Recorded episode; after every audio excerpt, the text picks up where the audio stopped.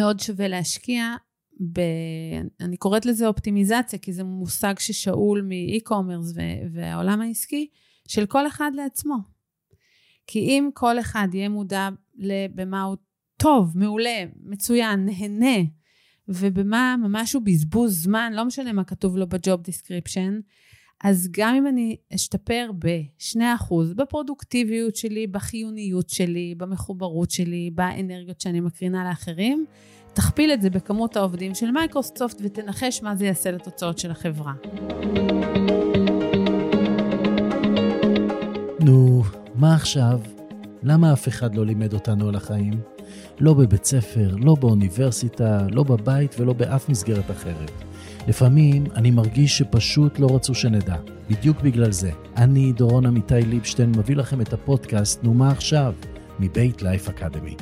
בפודקאסט אני אאמת את המורים והמנהיגים המובילים בעולם עם השאלה של מה עכשיו. אני אביא לכם את הפרקטיקות המדויקות לחיים.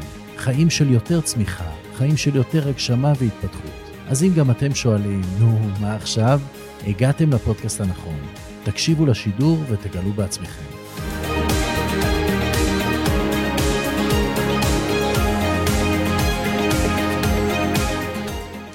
שירה דבר, איזה כיף שאת פה, שלום, בוקר טוב. בוקר טוב, שמחה להיות פה. איזה כיף, בוקר טוב לכולם. למי שלא מכיר את שירה, שירה מלווה עסקים ואנשים, גם בתהליכי מנהיגות, שיווק, פיתוח עסקי, ובעיקר מחברת עסקים ומנהלים, מנהיגים, אנשים. לעצמם קודם כל. לעצמם, ואנחנו נלמד הרבה על מה אנחנו עושים. אז וולקאם. Uh, אני תמיד מתחיל בשאלה שהיא שם הפודקאסט שלנו. שירה, מה עכשיו? עכשיו, עכשיו, עכשיו? עכשיו, או עכשיו, what's עכשיו. next? עכשיו. עכשיו אנחנו פה. Oh. אני קצת מופתעת, וזה טוב, כי אין לי מושג למה לצפות, ואני סקרנית, ואני בטוחה שיהיה מעניין. זה ממש עכשיו. נכון.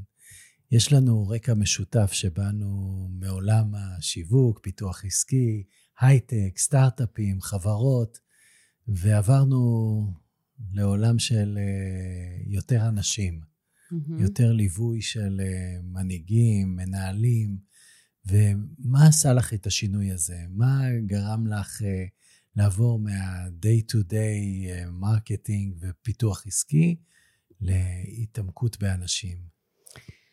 אז קודם כל אני אתחיל בהתחלה, בהתחלה, בהתחלה. נוזל, נולדתי מזל מאזניים, שאני לא מבינה כלום באסטרולוגיה, אבל אני כן מתחברת לאיזשהו אלמנט של גם וגם. Mm. אז כבר בבחירות הראשונות בחיי, בהתחלה הייתי מש"קית ת"ש וקצינת נפגעים ולימודי פסיכולוגיה, ובשלב מסוים עברתי דרך הצבא לתפקידים של דוברות וגיליתי את עולם השיווק.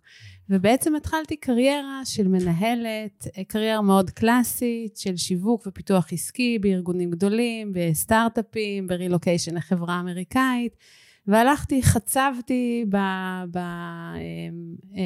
במחילות של הניהול הקלאסי. בשלב מסוים גיליתי שני דברים, שאחד הוא אישי והשני הוא כללי. האישי הוא שהימים שאני החשבתי כמרגשים בעבודה, או ממלאים, לא היו הימים שבהם קיבלתי מחיאות כפיים על גידול של 300 אחוז בהכנסות החברה, אלא על ימים שהתערבתי באופן לכאורה מקרי ולא פורמלי במשבר בין מנכ"ל לסמנכ"ל אחר, או פתרתי איזשהו פקק במשא ומתן עם שותפים אה, מחו"ל. כלומר, גיליתי כאילו במקרה שדווקא הימים האלה, פתאום אני, אני, אני מרגישה שאם אני יותר. לא הייתי בחדר, זה היה נגמר רע. Yeah. אז זה, זה ברמה האישית. וברמה הכללית, בגלל שכמעט כל מה שעשיתי היה הקמה של משהו חדש, גם אם זה בפרטנר, חברה קיימת, גם אם זה בענקית אמריקאית, תמיד היה אלמנט של הקמה. אז ככה נוכחתי, אה, צפיתי הרבה בציר העסקי מצד אחד, והאנושי מצד שני. ונקלעתי לא פעם למצבים שכל התנאים להצלחה שם. יש מוצר מעולה ויש שוק מעולה והלקוחות בשלים ואפילו מרוצים, אבל משהו משתבש. והמשהו משתבש הוא תמיד בקטגוריה האנושית. זה יכול להיות פאונדרים שלא מסתדרים ביניהם וזה מתחיל להרעיל את החברה שמתחילה לדעוך. זה יכול להיות מנהל אחד שעושה שמות ברמה האנושית ופשוט אה, מחריב את התרבות לרמה שאנשים פחות מחוברים ופחות משקיעים ולאט לאט מתחילה דעיכה. מאוד קשה לשים על זה את האצבע. אבל שוב ושוב נוכחתי במצבים שהקשר הוא כמעט, אני רוצה להגיד, כמו אה, אה, קרחון, בסדר? בים. כן, כן. אז יש איזה פרדוקס, כי אדם ממוצע הולך לעבודה ו-90 ומשהו אחוז מהיום-יום שלו זה עבודה, עבודה, עבודה. משימות, בעיות, פתרונות, לקוחות, תקציבים וכולי. אמ, אבל למה אני אומרת שזה כמו קרחון הפוך? כי מה שבאמת מניע את העסק, ומה שבאמת קורה, זה מה שקורה מתחת לפני הים, שזה איך אני מרגישה בעבודה, אם אני ממצה את עצמי, אם הבוס שלי מפרגן לי, אם הבוס שלי מציק לי. Mm-hmm. זה באמת מה שקובע את נכון. האיכות חיים שלנו, ועד כמה אנחנו באמת מוכנים לתת מעצמנו. ולכן אני ממש היום רואה בזה שליחות, אה, אפילו להפוך את ה... את ה התנהלות ככה שמותר לדבר על רגשות בעבודה, ומותר להתאים תפקידים לאנשים ואנשים לתפקידים, ומותר למנכ"ל, אני עובדת בעיקר עם מנכ"לים, יזמים, בעלי עסקים, מותר להגיד קשה לי, מותר להגיד טעינו, מותר להיות אנשים. נכון. זה שינוי מאוד גדול שאנחנו עוברים במקומות העבודה, מכיוון שבעבר היינו מונחי תוצאות. היינו, מה שנקרא, אחד הערכים היה Drive for Results, mm-hmm. להשיג תוצאות. והיינו מדברים על אנשים, אבל בעצם אה, כל מה שהיה אכפת לנו זה הפרודוקטיביות שלהם. והעולם השתנה לנו מול העיניים. פתאום יש VP People, נכון. ופתאום האנשים באמת חשובים, והעובדים לא מוכנים לעבוד, אני מדבר על הדור הבא. אם אין ערכים, אם אין משמעות, אם אין אה, מקום להביא את הרגש, כמו שאת אומרת פה, אה, ארגונים פתאום מנהלים, מבינים באמצעות אנשים כמוך, אבל זה מוטמע, שככל שהם יותר אה, בפגיעות, ככל שהם נותנים יותר ללב ולרגש mm-hmm. מקום במקום העבודה, ככה הם משיגים יותר, וזה לא הפוך. כי קודם הם אמרו שהרגש מסיט את האנשים, מהפרודוקטיביות ומהעבודה, ופתאום אי אפשר בלי. אז יש לי דיוק אחד שהוא דרמטי. אנחנו לא הם, מפחיתים בחשיבות התוצאות. אנחנו עדיין שואפים לתוצאות, אנחנו עדיין שואפים לצמיחה, להגדלת הכנסות, להגדלת market uh, share, להגדלת ערך בפני משקיעים. זה לא השתנה. ואני גם לא חושבת שזה ישתנה, ואני לא חושבת שזה צריך להשתנות. המטרה היא פיתוח עסקי. הדרך היא זו שמשתנה, הדגש. זה כמו שאמרו פעם שתפקידו של מנהיג הוא לעורר מוטיבציה בקרב עובדים, והיום זה כבר, לא, לא מוטיבציה, השראה. הדברים, זה כן דינמי, כן, הדרך זה משתנה. Evolving, זה evolving, אבל uh, בכל זאת אנחנו רואים, uh, ב, אני חושב, שינוי בבסיס. ברנה בראון מביאה את זה ואומרת, uh, ללא אומץ וללא mm-hmm. פגיעות, אין מנהיגות. Mm-hmm. ואנחנו נותנים יותר מקום לזה. אם בעבר לא היינו מוכנים לתת מקום לזה, והיינו אומרים, קח פסיכולוג, לך תטפל בבעיות שלך.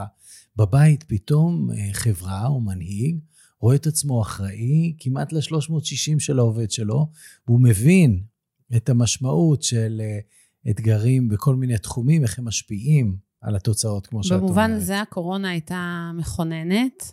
כן. גם לרעה בהרבה מובנים, אבל מאוד לטובה במובן הזה. אה, מכמה בחינות. אחת, שפתאום יש קונצנזוס שעל כולם עבר משהו. אם פעם היה איזשהו כזה type A personality של מנהלים שעבודה לחוד וחיים לחוד ובואו נשמור אותם בנפרד, אז גם על uh, uh, הטיפוסים שהכי שמרו על גבולות ועל הפרדה ואין קשר תוצאות וזה לחוד, הכל לחוד, גם עליהם עבר משהו בקורונה וזה כבר, uh, uh, זה קונצנזוס. וזה פתח uh, את הצעד הבא של פתאום יש ערבוב, אני עובדת מהבית, אני בבית מהעבודה, יש איזה סלט שעד היום הוא עוד לא, המטוטלת הזאת עוד לא התייצבה. נכון. וזה פתאום נהיה יותר לגיטימי להכיר בזה שעל כולנו עובר משהו. כאילו, הרבה אנשים ראו מנכ"לים שפתאום הילד מטפס עליהם. הופ, נפתח קצת, נפתחה ההפרדה הזאת. ומנכ"לים שבוכים כי הם היו צריכים לפטר. פתאום מתחילה איזושהי דיפוזיה בין העסקי לאישי, אבל הדרך היא ארוכה. מנהלים תמיד היו אה, מלאים, הבכירים אני מדברת, מלאים בתחושת אחריות כלפי העובדים, אבל יותר על אה, לדאוג שתהיה פרנסה, לדאוג שתהיה עבודה, לא על ה-well-being A to Z, וזה עדיין בהתהוות. נכון. אה, אני יודע שאת מביאה איזושהי גישה שהיא אומרת, האדם והעסק, יש בזה כמו ה mind וה body. לגמרי, ואני אפילו מרחיבה את זה גם להקבלה בין מה שקורה לנו למה שקורה לבית שלנו. הרבה פעמים אני רואה מעברי דירות, תקלות, כל מיני דברים שקורים בבית משקפים את מה שקורים אצלנו. אז הכל קשור בהכל, זו הנחת עבודה שזה סוג מסוים של אה, אטומים, ואני סוג מסוים, איזשהו מיקס של אנרגיות ואתה, והכל מחובר. ולכן זה גם אה, דו-צדדי כזה. אני משקיע בעסק, אני משקיע בעצמי. אני משקיע בעצמי, אני רואה את זה בעסק. נכון. זאת אומרת, אי אפשר לעשות את, ה, את ההפרדה שפעם היינו אומרים, אה, יש... עד כדי כך שלפעמים העבודה היא הפוכה, שצריך אפילו לייצר נפרדות. להגיד, בסדר, יש לי עסק, יש לי מוצרים, יש לי שירותים, במקרה יש לי גם מותג שהוא אני, אבל יש גם שתי ישויות נפרדות. שהם לא אני ועסק, זה נורא משתנה לפי גודל ה... בעצם לפי גודל העסק. כי עסק שהוא one man show, באמת הסימביוזה היא מוגזמת. אחד לאחד, אחד לאחד. מוגזמת כן. בדרך כלל. אבל זה נהיה יותר ויותר tricky ככל שארגון גדל, כי למשל, קח את מייקרוסופט, בסדר? חברת legacy עברה כבר אי אלו מנכ"לים, אז אתה אומר, איך יכול להיות שבן אדם אחד משפיע על ארגון שלהם? עד כמה ההשפעה שלו באמת יכול, יכולה לחלחל עמוק? Mm-hmm. וזו חברה שמבחינת המוצרים שלה היא כל הזמן מתפתחת, מבוססת טכנולוגיה, אבל היא גם מאוד יציבה. וכן, יש הבדל. המנכ"ל הנוכחי, סטיה נדלה, הוא שונה מאוד באישיות שלו, בסיפור החיים שלו, בגישה שלו, מזה שהיה לפניו. אני מחייך, כי יצא לי להיות שם איזה 13 שנה. ולראות גם ברמה המקומית, לדוגמה את אריה סקופ שניהל את זה, המנכ"ל הראשון, אה, זה היה ממש כמו משפחה, כמו בית. אה, הילדים עובדים בעסק, האישה מעורבת בעסק, הכל אה, ממש משפחה. ומצד שני, ברמה העולמית, ההבדל הענק בין ביל גייטס לסטיב בלמר ולסטיה, כאילו זה עולם אחר לגמרי, לגמרי, לגמרי. משנה, אני הייתי אומר, ממש את ה-DNA של החברה, המנהיג. זאת אומרת, uh, הכל השתנה. סטיב בלמר היה באמת uh, חיית תוצאות שלא עניין אותה כלום, חוץ מקדימה, מאוד קדימה, אמריקאי. קדימה, אמריקאי, כסף, one more billion, ו... והחברה הידרדרה דווקא בתקופתו מבחינת ה... mm-hmm. דומיננטיות בשוק, כן, מבחינת הכל. וסטיה מביא חשיבה אחרת, אה, תרבות אחרת. זה דיון, אה, זה דיון מעניין, כי אני לא יודעת אם, או נגיד אחרת, הספרות אומרת ש-DNA של חברה הוא כמובן נתון להשפעה, כמו שלנו יש DNA שאנחנו יכולים לממש או לא לממש, אבל uh, הקו שעובר בין השפעת המנכ"ל לבין DNA של חברה הוא אפור. כלומר... Uh, במקרה הזה של הדוגמה שאת הבאת, הוא, הוא ממש מובהק. מובהק. נכון, אנחנו נכון. רואים חברה שגם מרגיש לעבוד בה אחרת, גם uh, מסביב, אנליסטים, לקוחות, מרגישים אחרת. מרגישים, את יודעת, מייקרוסופט קנתה את צ'אט... Uh, GPT ו... ולשמוע ו... את מנכ"ל מייקרוסופט מדבר על אמפתיה, זה כמעט, בהתחלה זה נשמע כמו אוקסימורון. נכון. והוא בקטע הזה סמן ימני מאוד משמח. עכשיו, אפרופו אה, מייקרוסופט, סטיב בלמר היה אומר, delight the client, כדי the customer. Mm-hmm. כאילו, כל מה שהיה חשוב זה הלקוחות. הלקוח תמיד צודק. והמחיר ששילמו העובדים ב-delight the customer, היה כל כך משמעותי, לא היה להם חיים, הם צריכים היו לעשות הכל בשביל אה, מה שנקרא הלקוח. והיום יש התעוררות והבנה, אתה רוצה to delight the customer, קודם כל, delight the employee. delight yourself, קודם כל. yourself, אבל, אבל העובדים, בסופו של דבר, mm-hmm. ואנחנו המנהיגים, חלק מהעובדים, העובדים יש להם uh, השפעה אדירה mm-hmm. על שביעות רצון הלקוחות. אם עובד נכון. לא מרוצה, אם עובד סובל, אם עובד מרגיש מנוצל, אם עובד מרגיש שלא רואים אותו, הוא גם לא יראה את הלקוחות. זאת אומרת, פה אנחנו רואים את, ה, את התובנה הזאת של uh, אתם רוצים לשנות, אתם רוצים לגרום למה שנקרא נאמנות לקוחות, להפוך את הלקוחות לאוהדים, תשקיעו בעובדים. עכשיו, איפה זה מסתבך? איפה מסתבכת העלילה? שעדיין, ואולי זה יישאר ככה לתמיד, ואולי זה נורמלי, אבל עדיין יש פער מצלצל ביום-יום של הרבה אנשים, שכשהם קוראים את החזון ואת הערכים, זה נשמע מאוד uh, מפתה ומרגש, אבל בסוף, מה משפיע על המציאות היומיומית שלנו? אני באה בבוקר למשרד, ואו שהיא בצד עושה לי פרצוף, והבוס שלי בפורום רחב קטל אותי, או לא פרגן לפרויקט שהשקעתי בו את הנשמה שלי. ובקיצור, המציאות היומיומית שלנו מורכבת מהמון אה, פרטים קטנים. עכשיו, בסוף, את כל, אפילו מייקרוסופט, שהיא חברה ענקית, בסדר? בסוף המציאות של האדם הבודד מורכבת מדיטיילס ומהטבעת שמקיפה אותו, אבל אם אתה מסתכל, אתה עושה זום אאוט ברמת חברה, אז ארגון, ארגון מורכב מסך מרכיביו, נכון? נכון. ולכן אני uh, טוענת שמאוד שווה להשקיע ב... אני קוראת לזה אופטימיזציה, כי זה מושג ששאול מאי-קומרס והעולם העסקי, של כל אחד לעצמו.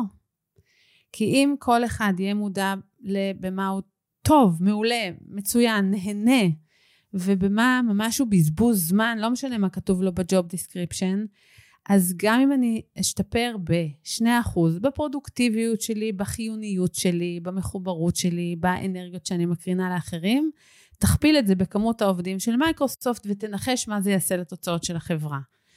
זאת האג'נדה, זאת כן. הטענה. וזה שינוי. זה שינוי ממה שראינו קודם, ולכן לוקחים את זה אפילו קיצוני, דיברנו על זה, שפתאום החברה אחראית על ה-well-being של העובדים, mm-hmm. וראינו קיצוניות שלפני קורונה, קומות שלמות של חדרי כושר, מספרות, אה, גני ילדים, הכל בתוך הארגונים. אה, חדר לפילאטיס, מכשירים, וחדר זה, וחדר ההוא, וכביכול הרגשנו שמקומות העבודה רוצים לשאוב את העובד ל-20 שעות ביממה שיישאר במקום זה לא, העבודה. זה לא חדש. אפילו היה קונספט, אמרתי, לפני קורונה, אפילו היה קונספט של מ-we work ל-we live. כן, כאילו, נכון, בוא נחיה נכון, במקום נכון. העבודה, ואז קיצוניות לצד השני, אנשים עובדים מהבית, אה, הכל משתנה, הם כבר לא מוכנים לבוא כל יום לעבודה. אבל אני רוצה להגיד לך ש... המשק האוטרקי הזה, הוא... אני עבדתי בפרטנר לפני 20 שנה, והייתי יוצאת מהעבודה ואומרת, חוץ ממזרון, יש לי פה הכל.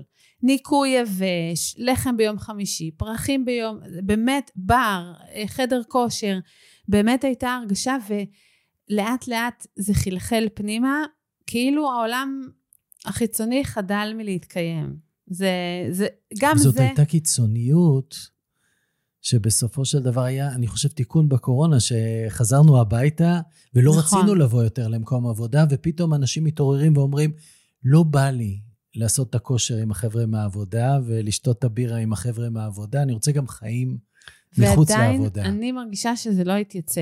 עדיין אה, אני שומעת את המנכ"לים מתלבטים ומתחבטים, כי יש עובדים שטוענים, אני יותר פרודוקטיבית בבית. נכון. ויש כאלה שצריכים לבוא למשרד, אז איך לעשות שגם תהיה עבודת צוות וגם כל אחד יהיה באופטימום שלו, זה באמת מורכב. באמת מורכב. זה מחייב לראות כל אחד ספציפי ולהבין שאין one size fits all. ועוד ש... דבר שקרה בקורונה זה שמנהלים שהצליחו עד נקודה מסוימת להתחמק מלהתעסק עם הצד האנושי, די נאלצו להתמודד, כי כל אחד אמון על אנשיו, ופתאום אתה צריך להתמודד עם זה שהאימא היא חד-הורית, למשל, מה שעד היום הסתדרה, באה לעבודה. הייתה בעיה שלה. פתאום יש לה ילד בן שלוש בבית ואין לך ברירה, ואז זה יצר מצב שמנהלים נאלצו באפס זמן לפתח כישורי uh, mentoring, ולא לכולם זה מתאים. אני זוכרת שיחה עם uh, מנכ"לית שאמרה לי, תקשיבי, אני לא אוהבת אנשים. אני לא אוהבת אנשים, אני לא אמפתית, אני לא סוציאלית, לא מעניין אותי, לא מעניין אותי. בואי נגיד בכנות שמנכ"לים כאלה כבר אה, לא מתאימים להיות מנכ"לים היום. האמת? שמה שהיה פעם, סמנכ"לי כספים שמתקדמים להיות מנכ"לים, או אנשים שחשוב להם יותר המספרים והתוצאות והתפוקות ולא חשוב להם אנשים, פתאום לא מסתדרים, פתאום מבינים שזה לא עובד יותר ככה.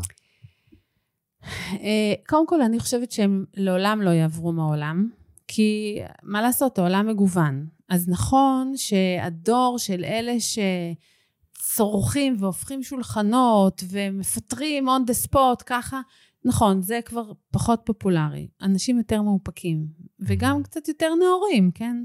הדור מתפתח. הילדים שלנו לא יעבדו אצל אנשים כאלה, זה מה שאני רוצה להגיד.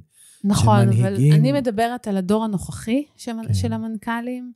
אה, זאת שאני נותנת אותה כדוגמה, לדעתי היא הולכת, הולכים לשמוע על האקזיט שלה בקרוב, היא גם מהממת בתור מנכ"לית, והיא אישה מהממת, אבל היא אומרת, בקטע הזה יש לי נכות. אני לא, לא, לא, לא יודעת אם מגדירה את עצמה כאינטרוברטית, אבל לא מעניין אותה, באמת לא מעניין אותה. אז מה עושים במצב כזה? עכשיו, מתקשרת אליה ילדה... לוקחים על ידך, נכון, מתקשרת אליה ילדה בת 19 בתקופת הקורונה, ואומרת לה שמישהי שעובדת אצלה, כן. ואומרת לה, אני, אני מטפסת על הקירות, אני לא יכולה, אני לבד, אני, אני לא יודעת מה אני אעשה עם עצמי. ואז מה היא עושה? מה היא עושה?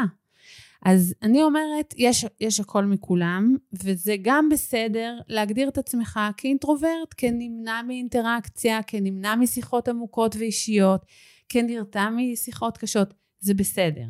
זה בסדר. רק תכיר בזה. ואז תמצא את הפתרונות. כלומר, אני לא מצפה ממנכ"לים שיהפכו, או ממנהלים בכלל, שיהפכו את אורם ויהפכו למי שהם לא. אי אפשר. נכון? נכון ולא נכון, אני אסביר. כן. בשביל זה לוקחים אנשים כמוך, ומתפתחים, ומבינים שכמו שלא אכפת לי מאנשים mm-hmm. בעבודה, גם לא אכפת לי מאנשים בבית, וגם לא אכפת לי מחברים ומהבן זוג שלי, ובסופו של דבר, אם אני רוצה להתפתח, ואני מבין שאני זה העסק, אז אני עושה עבודה ביחד עם בן אדם כמוך.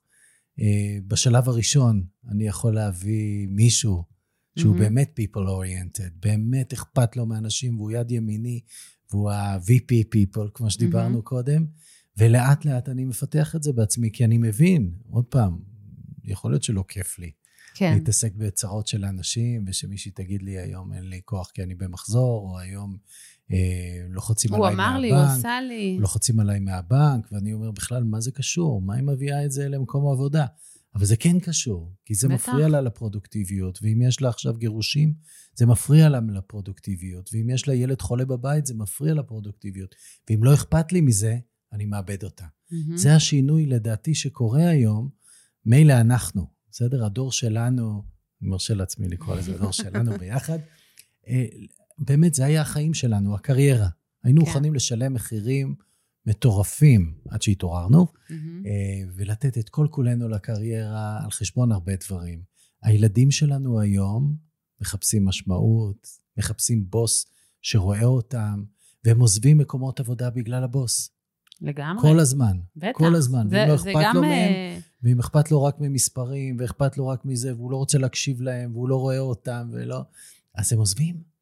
תראה, האתגר ההתפתחותי, קודם כל כקטגורית, באופן גורף. אני חושבת שכל בן אדם באשר הוא, לא משנה מה המקצוע שלו, בטח ובטח אם אתה אחראי על אנשים אחרים, אה, להשקיע במודעות, יש כל כך הרבה דרכים לעשות את זה גם בחינם בזמנך החופשי, עם ליווי, בלי ליווי, זה, זה חובה. באמת, בשביל, באנו לעולם הזה להתפתח. בדיוק. מה, מה, בדיוק, מה, לשם מה התכנסנו כבני אדם ומה מותר האדם נכון, מהבהמה. נכון. באנו לצמוח, בין אם ברמה העסקית ובין אם ברמה האישית. אני אפילו אומרת אחרת, כדי לצמוח ברמה העסקית, אנחנו חייבים להשקיע בעצמנו ברמה האישית, כי אחרת אנחנו עובדים על אוטומט, ואוטומט בהגדרה, חלק ממנו הוא בריא וחלק הוא לא בריא. חלק מקדם וחלק בולם, בהגדרה. נכון. זה נתון. וחלק גדול מזה זה מערכות יחסים. זאת אומרת, נכון. אנחנו מבינים שההתפתחות שלנו באה דרך מערכות יחסים, דרך ה... ה- אבל מה שרציתי להגיד על. הציר של ההתפתחות, זה שיש מתח מובנה בין לתקן לבין לקבל, אוקיי? אז אתה אומר, אוקיי, אותה מנכ"לית, כאילו, deal with it, תעבדי על זה, תעבדי על זה, כי הרגע הוכחת למה כדאי לה לעבוד על זה.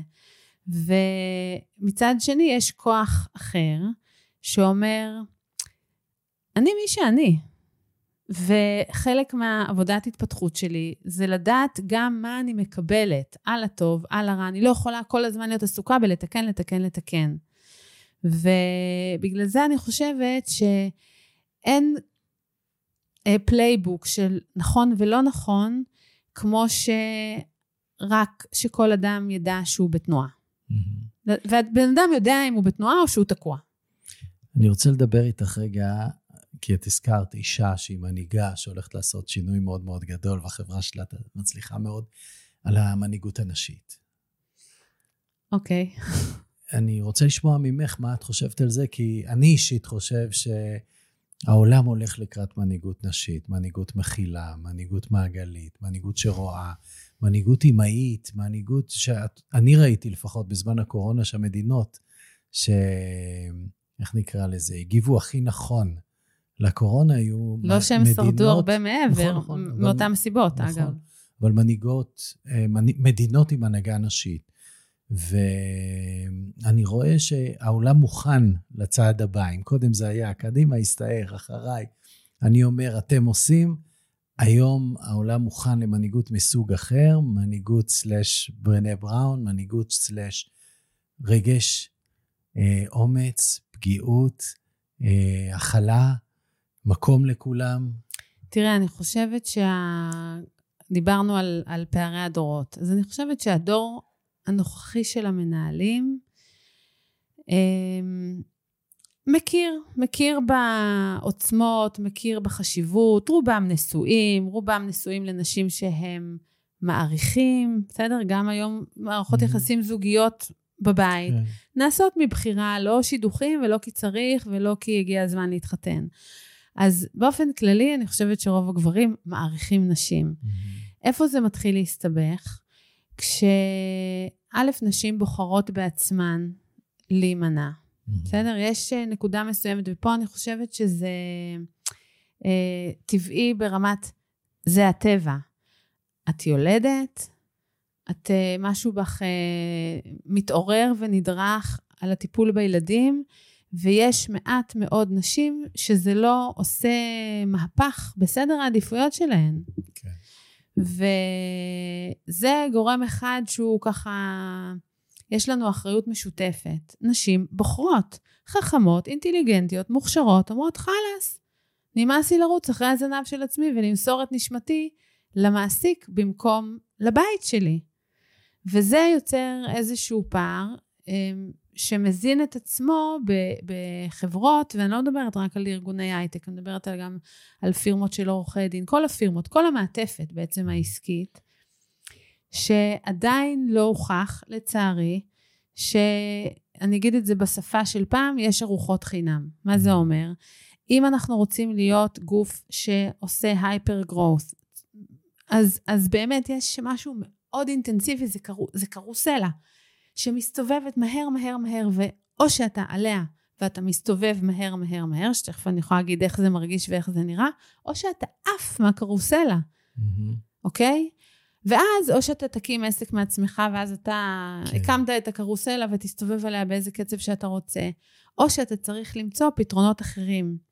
והקרוסלה הזאת היא עדיין מונעת מכוחות, לא מדברת על אה, שוביניזם ולא, אני לא באמת מספיק מבינה בזה בשביל, זו רק דעתי האישית נגיד, אבל זו קרוסלה שמורכבת גם מאינטרסים של משקיעים ומכוחות של שוק, ואז או שאת עולה עליה או שאת לא עולה עליה, וזה יוצר פער.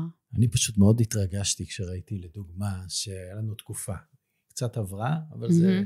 יחזור, שכמעט כל הבנקים ניהלו אותם נשים. מהמם. וזו הייתה בשורה ממש, אה, ממש ממש טובה. ולראות בממשלה הקודמת כל כך הרבה נשים שרות, הלכנו אחורה קצת, אבל הלכנו אה, אחורה קצת. הרבה.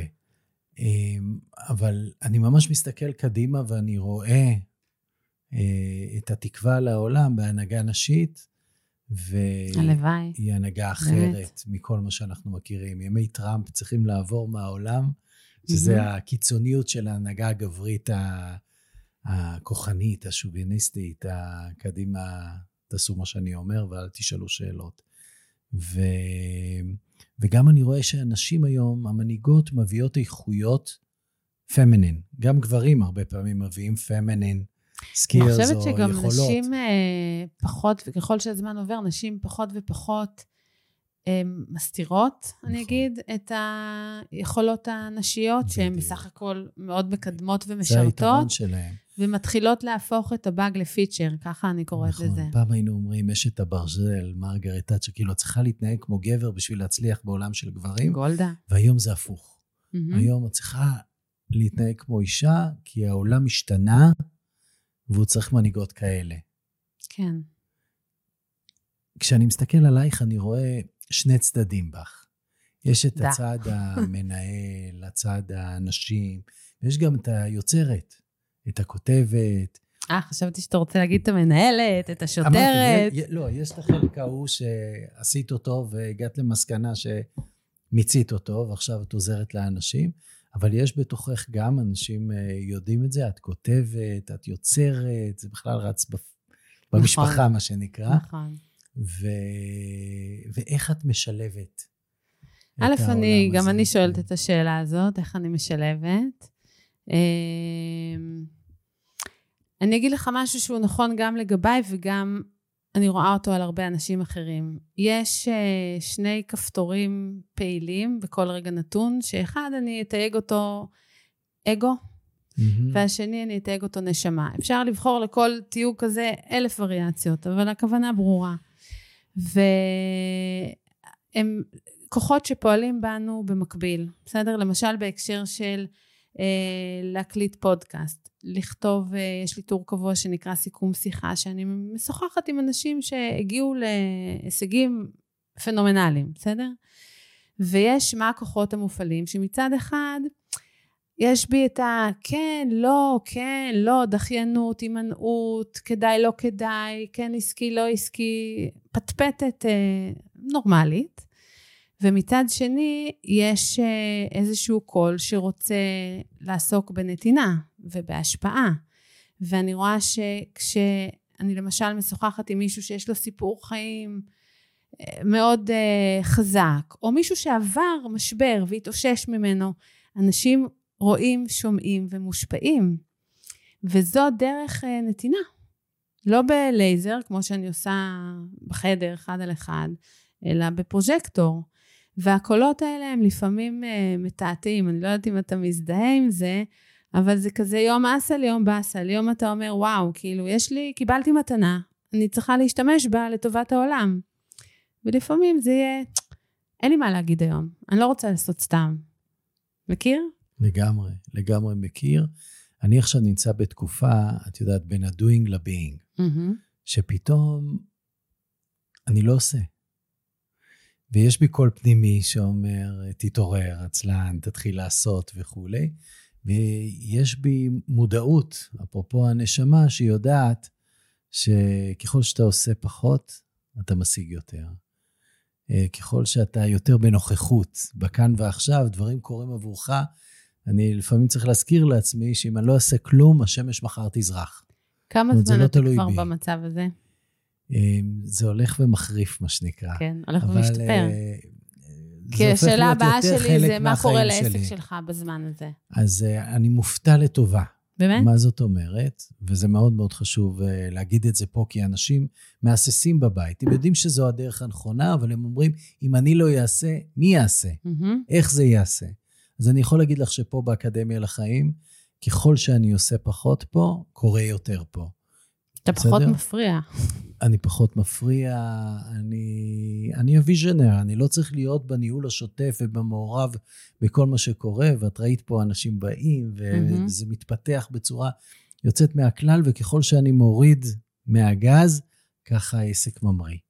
וזה עדיין אני, וזה אבל עדיין... אבל כשאתה אומר אני עושה פחות, לאיזה סוג של עשייה אתה מתכוון? אה, לשווק את המקום, אה, לעשות בעצמי, להביא אנשים, לפרסם, לדבר. הדברים, הדברים קורים. הדברים קורים. אני אתן לך דוגמה ספציפית. לא באמצעותך?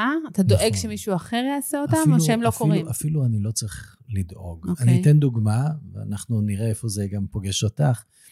ביום רביעי שעבר התחלתי קורס. בפעם הראשונה לא עשיתי פרסום, לא עשיתי שום פעילות, וגם לא ידעתי, ממש ברמה הזאת, מי נרשם ומי יגיע. Mm-hmm. והפתעה גדולה, כמובן. והצלחת להיות שקט עם זה, או כן, שזה... כן, לסביבה שלי היה מאוד קשה עם זה. איך אתה לא עושה, איך אתה לא יודע, איך... וכן הלאה. והיה לי איזה שקט פנימי שאומר, מי שצריך להגיע, יגיע. Mm-hmm. והגיעו אנשים מדהימים. ובעקבות אלה שהגיעו, והשיתוף שלי, בפוסט אחד של ככל שאני עושה פחות, אני מרגיש שהדברים mm-hmm. נעשים, ואני אומר את זה... effortless ease, החבר שלך קורא לזה. ממש, נכון, נכון. זה הביא אה, היום, רק זה, בלי שום אה, פעילות, פוסט שיתוף, 50 איש לשיעור ראשון היום אחר צהריים. וואו. אז אה, זה מוכיח לי, זה נותן חיזוקים, שכשאנחנו בנוכחות, אנחנו נמצאים, וזה לא משנה, באמת, אני אומר פה, יכול להיות שאת תתחברי לזה, בן אדם אחד, עשרה אנשים או מאה איש. כשאנחנו תכף, בנוכחות, יש לזה אפקט אדיר. אני כן. תכף, uh, הייתה לי שיחה אתמול על זה עם לקוח, mm-hmm. ואני תכף אעלה uh, את הטיעון שהעליתי בפניו. בבקשה. אבל לפני כן אני אשחק איתך רגע את uh, תפקיד השטן. ואני אגיד, אוקיי, יופי, העלית פוסט, היו לך 50 נרשמים, אבל הפוסט הזה לא היה מגיב ככה אם לא היית עושה המון עבודה עד הנקודה שבה אתה במצב שאתה יכול לעלות פוסט ולקבל מאות comментים או חמישים נרשמים. כלומר, מה היה קורה אם היית, עכשיו שומע אותך בן אדם שצעיר ממך בעשר שנים, חמש עשרה שנים, הקים את העסק שלו לפני שנה, לא כמוך. אם הוא יושב בים ויהיה קשוב לתדר שלו, ולמה בא לי כרגע, יכול להיות שהוא לא יצליח להגיע למצב שאתה כבר נמצא בו. הרבה פעמים אמרו לי את זה, שאת יודעת, בגלל שכבר היה לי קריירה ויש לי קשרים ויש לי אנשים, כביכול זה יותר קל. ואני אומר, זה יכול להיות גם יותר קשה. כי יש לך, יש ממך יותר ציפיות, ולפעמים אתה נעול בכל מיני קונספטים שעשית בעבר, ונעול גם בהסכמים, במחויבויות. לא הצליחו וכולי. ואחד הדברים שאני רואה זה סטארט-אפיסט, אפרופו אנחנו שנינו mm-hmm. היינו סטארט-אפיסטים, עובדים עם סטארט-אפיסטים, שכל הזמן בעומס ועסוק בלהביא משקיעים ולפתח את המוצר וכולי, והוא נמצא בדאגות שלא יהיה כסף, או בכל מיני סיפורים של בעבר ניסיתי ולא הצליח לי, הוא מפספס את כל מה שקורה כאן ועכשיו. ודווקא לפעמים אני כן שולח אותו לים, אני מסוג המנטורים שאומר לאנשים, תחתוך את השבוע, קח יום לעצמך. Mm-hmm. יום לחשיבה, לבעייה, ל...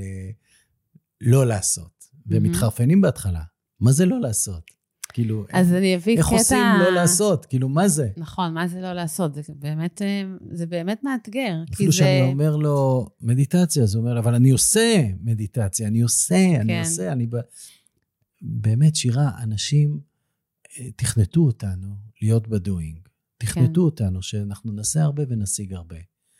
וזה כבר לא עובד, ככה אני מרגיש. אז אני רוצה להצביע על אה, נוסחה פנימית שהיא אה, אם כל הכשלים, בסדר? יש אה, הרגל, לא יודעת אם זה הרגל או נטייה להגיד, אם אז. אם אני אגייס כסף, אז אני אקח את היום חופש בשבוע. אם אני אמצא זוגיות, אז אני אהיה מאושרת. אם אז, אם אז. עכשיו, למה אני אומרת שזו נוסחה כושלת? כי אם אנחנו מסכימים על זה שיש קשר בין המציאות הפנימית למציאות החיצונית, בסדר? שאנחנו אה, מיקס מסוים של אנרגיות שרוטט תדר מסוים שהעולם מגיב אליו, כי יש חוק טבע שאומר דומה מושך דומה, בסדר? סכנאים נודדים עם סכנאים, חסידות עם חסידות.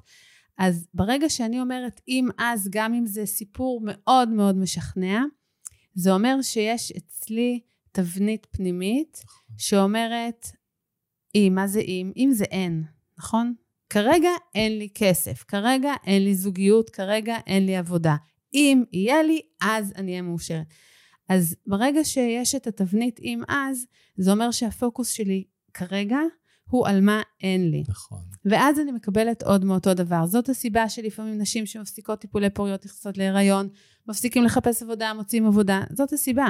כי הפוקוס עובר מהאין ליש או למשהו אחר. דיברנו על ג'ו דיספנסה ואמרנו שהוא אומר, תתעוררו, זה הפוך. זה אז אם. נכון. אם אני אהיה מאושרת, ש... אז הדברים יקרו. אם נכון. אני אהיה אה, אוהבת, אז תהיה לי זוגיות. אם אני ארגיש, ירגיש בריא, אז תוצאות הבדיקות יהיו כאלה. זאת אומרת, זה הפוך, זה לא אם אז, זה אז אם. וכשאנחנו עושים את זה, אז uh, בעצם אנחנו מגלים את הכוח האדיר הפנימי שלנו. ואתה ש- עכשיו אומר שאתה עושה את זה, וזה מצליח לך. שזה נדיר. אני ממש uh, משתדל לא להשתמש במילה עושה, כן, אתה שם. אבל אני שם, בדיוק, בדיוק. וזה זה התרגול, להרגיש את זה לפני שזה קרה, לא לתת ללוח התוצאות לבלבל. אנחנו יודעים שהסטארט-אפיסט שמגייס כסף, והוא בא ב state of mind של כבר גייסתי, אני עושה לכם טובה שאני מאפשר לכם להצטרף להגשמת בדיוק, החלום. כבר גייסתי. נכון. כאילו, אתם יכולים להצטרף או להפסיד. וזה, זה בדיוק האסנס של הפיתוח עסקי אישי. איך אתה מרגיש כשאתה בא לגייס כסף ממשקיעים? אתה מרגיש שאתה בא לקבץ נדבות? אתה מרגיש שאתה מכווץ, לחוץ, מה, יגיד, מה יקרה אם יגידו לך לא? או, את, את עובדת איתה ממש על הרגש. ממש. את, את ממש אה, מפתחת את הרגש, מה שפעם היה, עזוב רגש אני ועסק. יותר רואה בזה התפתחות מנטלית, אבל זה לא משנה, הרגש הוא... המנטלי זה רגש, סיבה, מחשבה, תוצאה, זה בדיוק, הכל קשור, אבל, כן. אבל זה בפנים. אנחנו יודעים שאת יודעת, מי שחושב, אף אחד לא ישקיע בי, אף אחד לא ישקיע בו. מי שמרגיש, אף אחד לא ישקיע בי, אף אחד לא ישקיע בו. ומי שמרגיש, כבר השקיעו בי. בסדר? אולי זה עוד לא בחשבון הבנק, אבל אני כבר מרגיש את זה, אז מהמם. משקיעים בו. כי התדר, תשמע, הוא כזה. אחרת אי אפשר להסביר את כמות הסטארט-אפים שיש בעולם, נכון? הרי אתה הולך סטטיסטית, למעלה מ-90 אחוז שתיכשל. ברור. למה אנשים עושים את זה? משהו בוער בהם, משהו בוקע מהם, נכון? Mhm. אז מה נותר מלבד למנף את זה, להקשיב לזה? ומה בוער בך? אה, לחבר את העסקי ואת האישי ולהפוך את ההתפתחות האישית ואת המודעות כמנוע צמיחה עסקית, ממש. כי עסקים לא יפסיקו לרצות להתפתח, וזה בסדר. הדרך לשם היא לא רק טכנולוגיה ונהלים ותהליכים, אלא גם עבודה עצמית. זה ה... ואישית, את אוהבת לעבוד עם הקודקודים, עם ההנהלה, עם כל הארגון? איך ה- ה- הטוב ביותר אה, עבורך עכשיו? אני, אה, הנטייה שלי היא לעבוד אה, בעיקר עם המנכ"לים, משתי סיבות. פעם אחת, אה, ההשפעה שלהם היא הכי משמעותית. אם אני מדברת עם מישהו שהוא דרג ביניים, אז גם לו יש השפעה למי שמתחתיו. גם קצת הצידה ולמעלה, אבל המנכ"ל יש לו את הכי הרבה say ואת הכי הרבה השפעה על הטוב ולרע. פעם אחת. פעם שנייה, הם אה, מאוד בודדים. כן. מאוד בודדים, יש להם מלא יועצים, ובדרך כלל, לפ- לפחות אלה שאני עובדת איתם, יש להם סמנכ"לים, הם הנהלה מעולה. הם אוספים לאט לאט, מקימים צוותים חזקים, אבל הם תמיד, בכל מקום, מוגבלים. בבית הם מוגבלים, הם מדברים על מה הם מרגישים, הם לא מדברים על העסק. בעבודה הם מדברים על מה קורה עסקית, אבל לא מה עובר עליהם. יש מין, אה, יש בדידות, זה ידוע שיש בדידות. אז מקום שאפשר באמת לפתוח הכל, ואז גם אפשר לעשות את החיבור. אם אתה נמנע מהחלטה, למה אתה נמנע, או אם משא ומתן יתפוצץ, תבדוק איפה אתה פעלת ממקום של אגו ולא לטובת הדבר. כשאפשר באמת לעשות את האינטגרציה, שם גם רואים צמיחה עסקית, וזה הכי מרגש. אני ואת יודעים, ש... ואנחנו עושים את זה בעצמנו, שמי שלא ממשיך להתפתח ולצמוח ולגדול, הוא הולך אחורה. הוא נבל וקמל, ואיך את מעבירה את המסר הזה למנהלים שעובדים איתך? שכל הזמן הם צריכים להתפתח. העולם משתנה לנו מול העיניים, ואם אני לא משקיע בעצמי ואני לא מתפתח, אני נשאר מאחור. תראה, מי שכבר עובד איתי זה קל, כי הוא כבר עשה בחירה להשקיע בהתפתחות שלו. לא משנה שלפעמים הם באים כי כואב להם, בסדר? צריך mm-hmm. לפטר, צריך לגייס המון אנשים, יש איזה איבנט עסקי, מיזוג, רכישה. כלומר, יש טריגר שהוא יוצר כאב שמצריך התייעצות. אז אלה שהם אצלי, הם כבר uh, מסודרים. אבל אלה שהם עדיין לא, תראה, זה נורא פשוט. אם אתה uh, תקוע, מה זה תקוע? זה לא מילה טובה, אבל אם אתה לא עובד בלהתפתח ובלהיות יותר ויותר מודע לעצמך, מגיל מסוים, זה פשוט מדבר דרך הגוף. כואב לך הגב, כואב לך הצוואר, חטפת שפעת ממש קשה. עכשיו, איפה האתגר? האתגר הוא באלה שעדיין אה, נועצים את הגוף שמדבר בנסיבות חיצוניות. הילד הביא וירוס מהגן, עברנו דירה והרמתי ארגז לא טוב, טסתי מלא והיה שכלה במטוס. וזה מטריד, כי, כי אז אין לקיחת אחריות ואין התבוננות.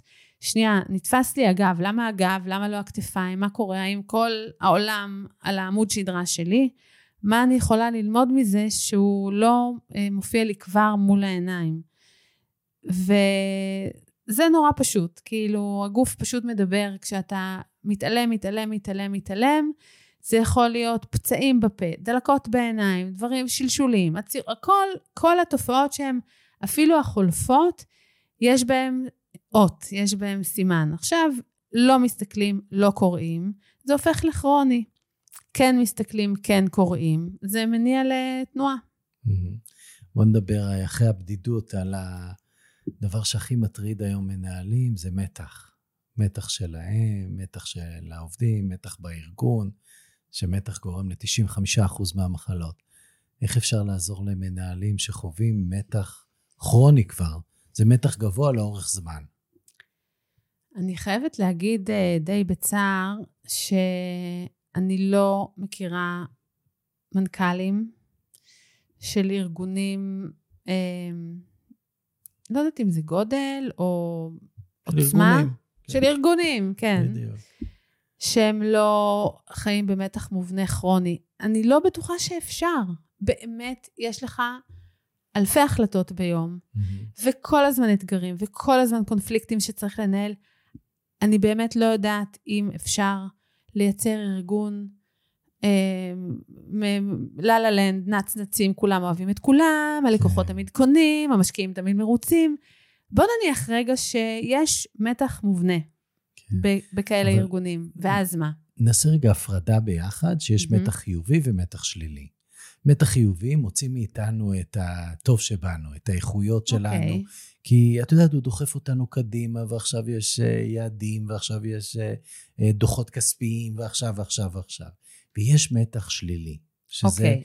מתח גבוה לאורך זמן. אין פיקים וחזרה לרגיעה. אז קודם כל, זו הבחנה דרמטית. זו הבחנה דרמטית כי, כי, כי יש עסקת חבילה. Mm-hmm.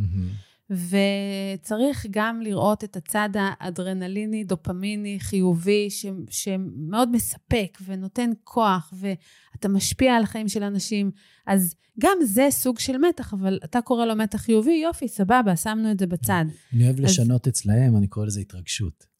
את כן. יודעת, זה מתח חיובי, כי אני מנסה לתת לו קונוטציה חיובית. נכון, כמו אבל... שאומרים על ספורטאים, ממש, אני לא לחוץ, אני נרגש. ממש. סבבה. אבל אם זה קבוע, זאת אומרת, ובאמת אנחנו חיים ב stress society, mm-hmm. או בארגונים שחווים סטרס, וחלק מהמנכ"לים אומרים, רגע, אני לא לחוץ, משהו לא בסדר. נרדמתי כן. בשמירה. כן. אני איבדתי את הדרייב. את מבינה? הם כאילו מלחיצים את עצמם ושומרים את עצמם בלחץ הזה, ואז באמת הגב מתפרק, ואז באמת בעיות בלב, ואז באמת אין אוויר, ואז באמת סרטנים וכולי. אני חושבת וכולי. שפה, אמ, אחת הדרכים הקלות, אני עושה במרכאות, כי זה אף פעם לא קל, זה להתחיל לשים לב לטרמינולוגיה. Mm. יש לנו אוצר מילים מסוים שהוא דיפולט, ואפשר לשחק איתו, אוקיי?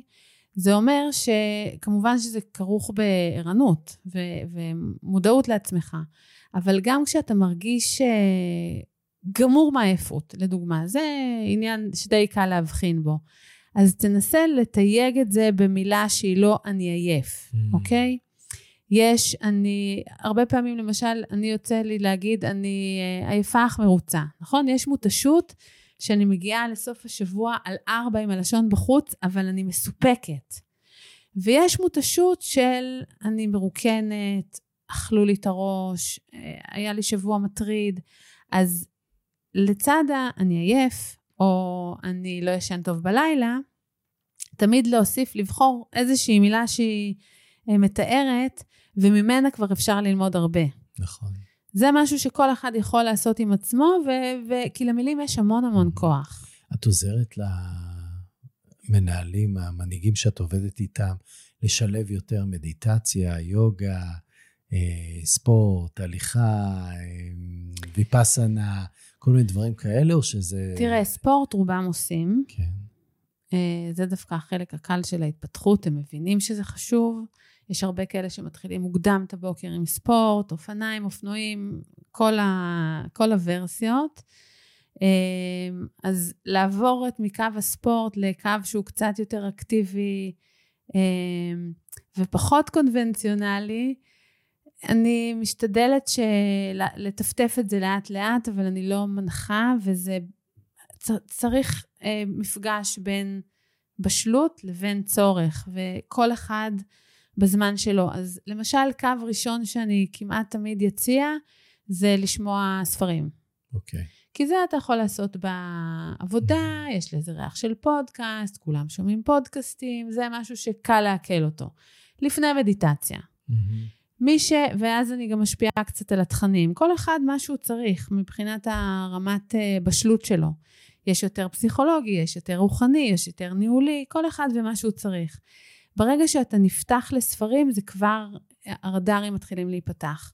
ואז השלב הבא זה כבר אולי אה, לכתוב משהו, או לעשות מדיטציה, או למצוא, פשוט למצוא מה, מה, מה עושה לך טוב. יש מנהל שמה שעושה לו טוב זה בדרך לעבודה, לעצור באיזה ספסל, עשר דקות לא לדבר עם אף אחד. זה לא באמת משנה. אני אוהב את העצות הפרקטיות האלה, כי קודם כל הן מבדילות ואומרות, לא כולם אותו דבר. Mm-hmm. כל אחד בדרך שנכונה עבורו, ואם אה, מה שעושה לך טוב זה, אתה יודע, את הקפה בבוקר ורגע עם עצמך, או מה שעושה לך טוב זה... לשבת מול הים, או מה שעושה לך טוב זה לשמוע מוזיקה, כי מוזיקה מרגיעה באמת את כולם כל הזמן, אבל המוזיקה שמרגיעה אותי יכולה לעצבן אותך נכון. ולהפך. אז כל אחד בדרך שנכונה עבורו, אבל אה, כן, אנחנו צריכים לסגל כלים שמרגיעים אותנו, ושעוזרים לנו להיכנס לזון הזה של הבידואינג, של ה...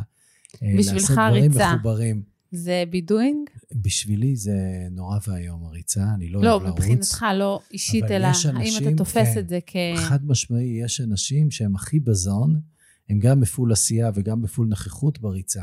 בדרך כלל זה קורה להם אחרי זמן מסוים. נכון. שהמוח, אה, מה שנקרא, מתנתק ומרגישים אחד עם, ה, עם הטבע, וממש אה, במדיטציה עמוקה תוך כדי ריצה. כן. ואחרים זה בשחייה, או באופניים, או בריקוד, או, או כל אחד בדרך שנכונה עבורו. אחד הדברים שאני מאוד ממליץ למנהלים לעשות זה לחייך. כן. זה גם מדבר... אתה מאמין בקטע של fake it till make it בקטע של החיוך? אמ, אני חושב ש... לא צריך to fake it, כי ברגע שאת מחייכת, משהו פיזי קורה, mm-hmm. תנסי לחייך עכשיו, להסתכל למעלה ולהגיד, אני בדיכאון. אני בדיכאון. אי אפשר. לא משכנע. זה אי אפשר. רק צריך אפשר. לזכור את זה, איך זוכרים אומר, את בדיוק, זה? בדיוק, בדיוק, זה תרגול. ועוד פעם, אני לא אומר שזה מתאים לכולם, יש כאלה שמרגישים טיפשים וזה לא מתאים להם, mm-hmm. כמו שיש כאלה שאני אומר להם, חיבוק. Mm-hmm. ואחרים אומרים, רק אל תיגע בי. כן. כאילו, זה לא עושה לי את זה. אז כן. כל אחד בדרך שנכונה עבורו, אבל אנחנו בשיחה הזאת מבינים לעומק, אחד, שהארגון הוא אוסף האנשים והמנהיגים שעובדים בו ומנהלים אותו. Mm-hmm. ושכשאנחנו משקיעים בזה, אנחנו משקיעים במה שהיום אוהבים לקרוא לו חוסן. בסדר? חוסן מנטלי, חוסן רגשי, אה, אנחנו מבינים, לדוגמה, שספורטאים בחיים לא יגיעו לאולימפיאדה או למדליות אם לא יהיה להם את זה. כן. אותו דבר מנהלים. ו- ולכן העבודה איתם, וכשיש להם חוסן, אז יש גם לארגון חוסן. זה האקוויבלנט. כן. זה הופך להיות מילה, כל אחד לוקח את אני המילה שלו. חושבת שחוסן זה לא מטרה, זה אמצעי. אוקיי. כי המטרה היא בסוף, שוב, אולי אני מדברת מתוך אה, גרוני כמנהלת, המטרה היא לגדול עסקית. Mm, זאת בסוף מטרה של ארגון. ארגון שלא גדל, כמו, כמו שאתה אומר על אנשים, מי שלא מתקדם הולך אחורה, זה אותו דבר עם, עם חברות. אז לא נתבלבל, המטרה היא לגדול, פשוט בלי שזה יבוא על חשבון לקוחות, ספקים, עובדים ואנשים, או הסביבה. פשוט. כן. יכול להיות, אם נעשה רגע עוד פעם השוואה בין האדם לעסק. אה, אדם שצומח במובנים מסוימים, לצורך העניין, בכסף בבנק, זה לא בהכרח הופך אותו ליותר מאושר וליותר בריא וליותר. אה, ולכן המימדים שאנחנו בודקים בן אדם, זה יותר במשמעות ויותר והיכולת שלו להשפיע על אנשים אחרים. ניקח את המילה השפעה ומשמעות, ואני רואה יותר ויותר עסקים היום מחפשים השפעה ומשמעות מאשר גידול במכירות או בכסף. זאת אומרת, הם רוצים אימפקט מהמם. עולמי, ופעם זה היה נספר ב... ברווחים. אבל אלה פחות. שחותרים, אלה שחותרים לאימפקט, זה אלה שמאמינים שאתה נותן X, אתה מקבל 3X. כלומר, זה גם אולי סדר עדיפויות של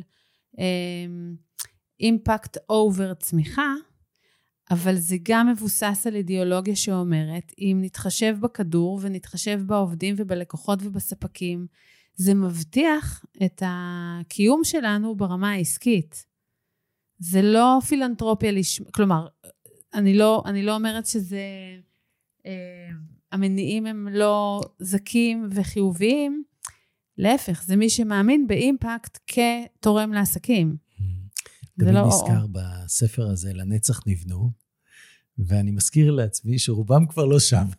נכון, רובם. וזה, דרך אגב, הספר הזה באיזשהו אופן טוען ש-DNA זה DNA זה DNA.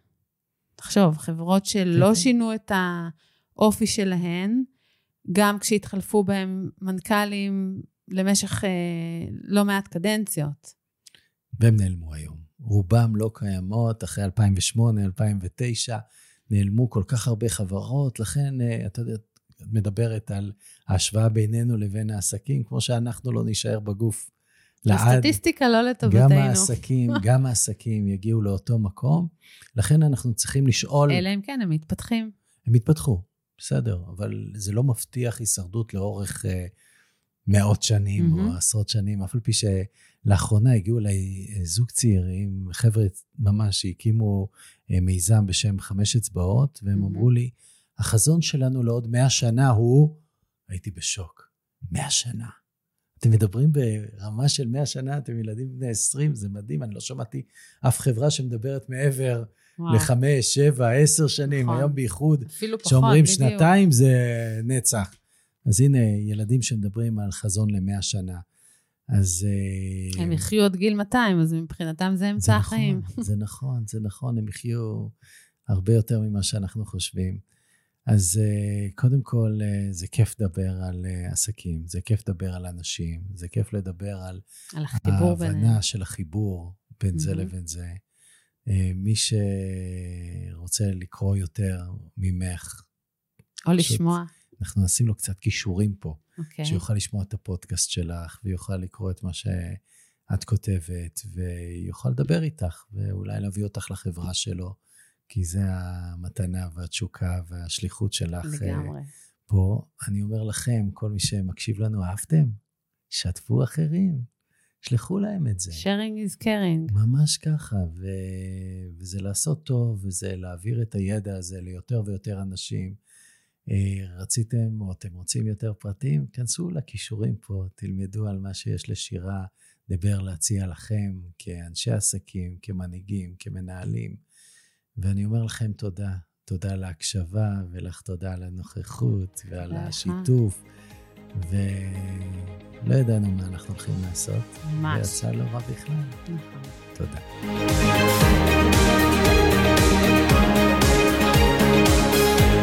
טוב חברים, הגענו לסיומו של עוד פרק בפודקאסט, נו מה עכשיו?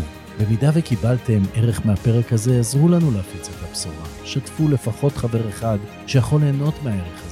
בכל פרק מצורפות לכם שלושת הפרקטיקות עליהן דיברנו בפרק. צאו ויישמו, כי להקשיב בלי להתאמן ולממש, זה לא ממש עובד. אני הייתי דורון עמיתי ליבשטיין, ונתראה בפרק הבא.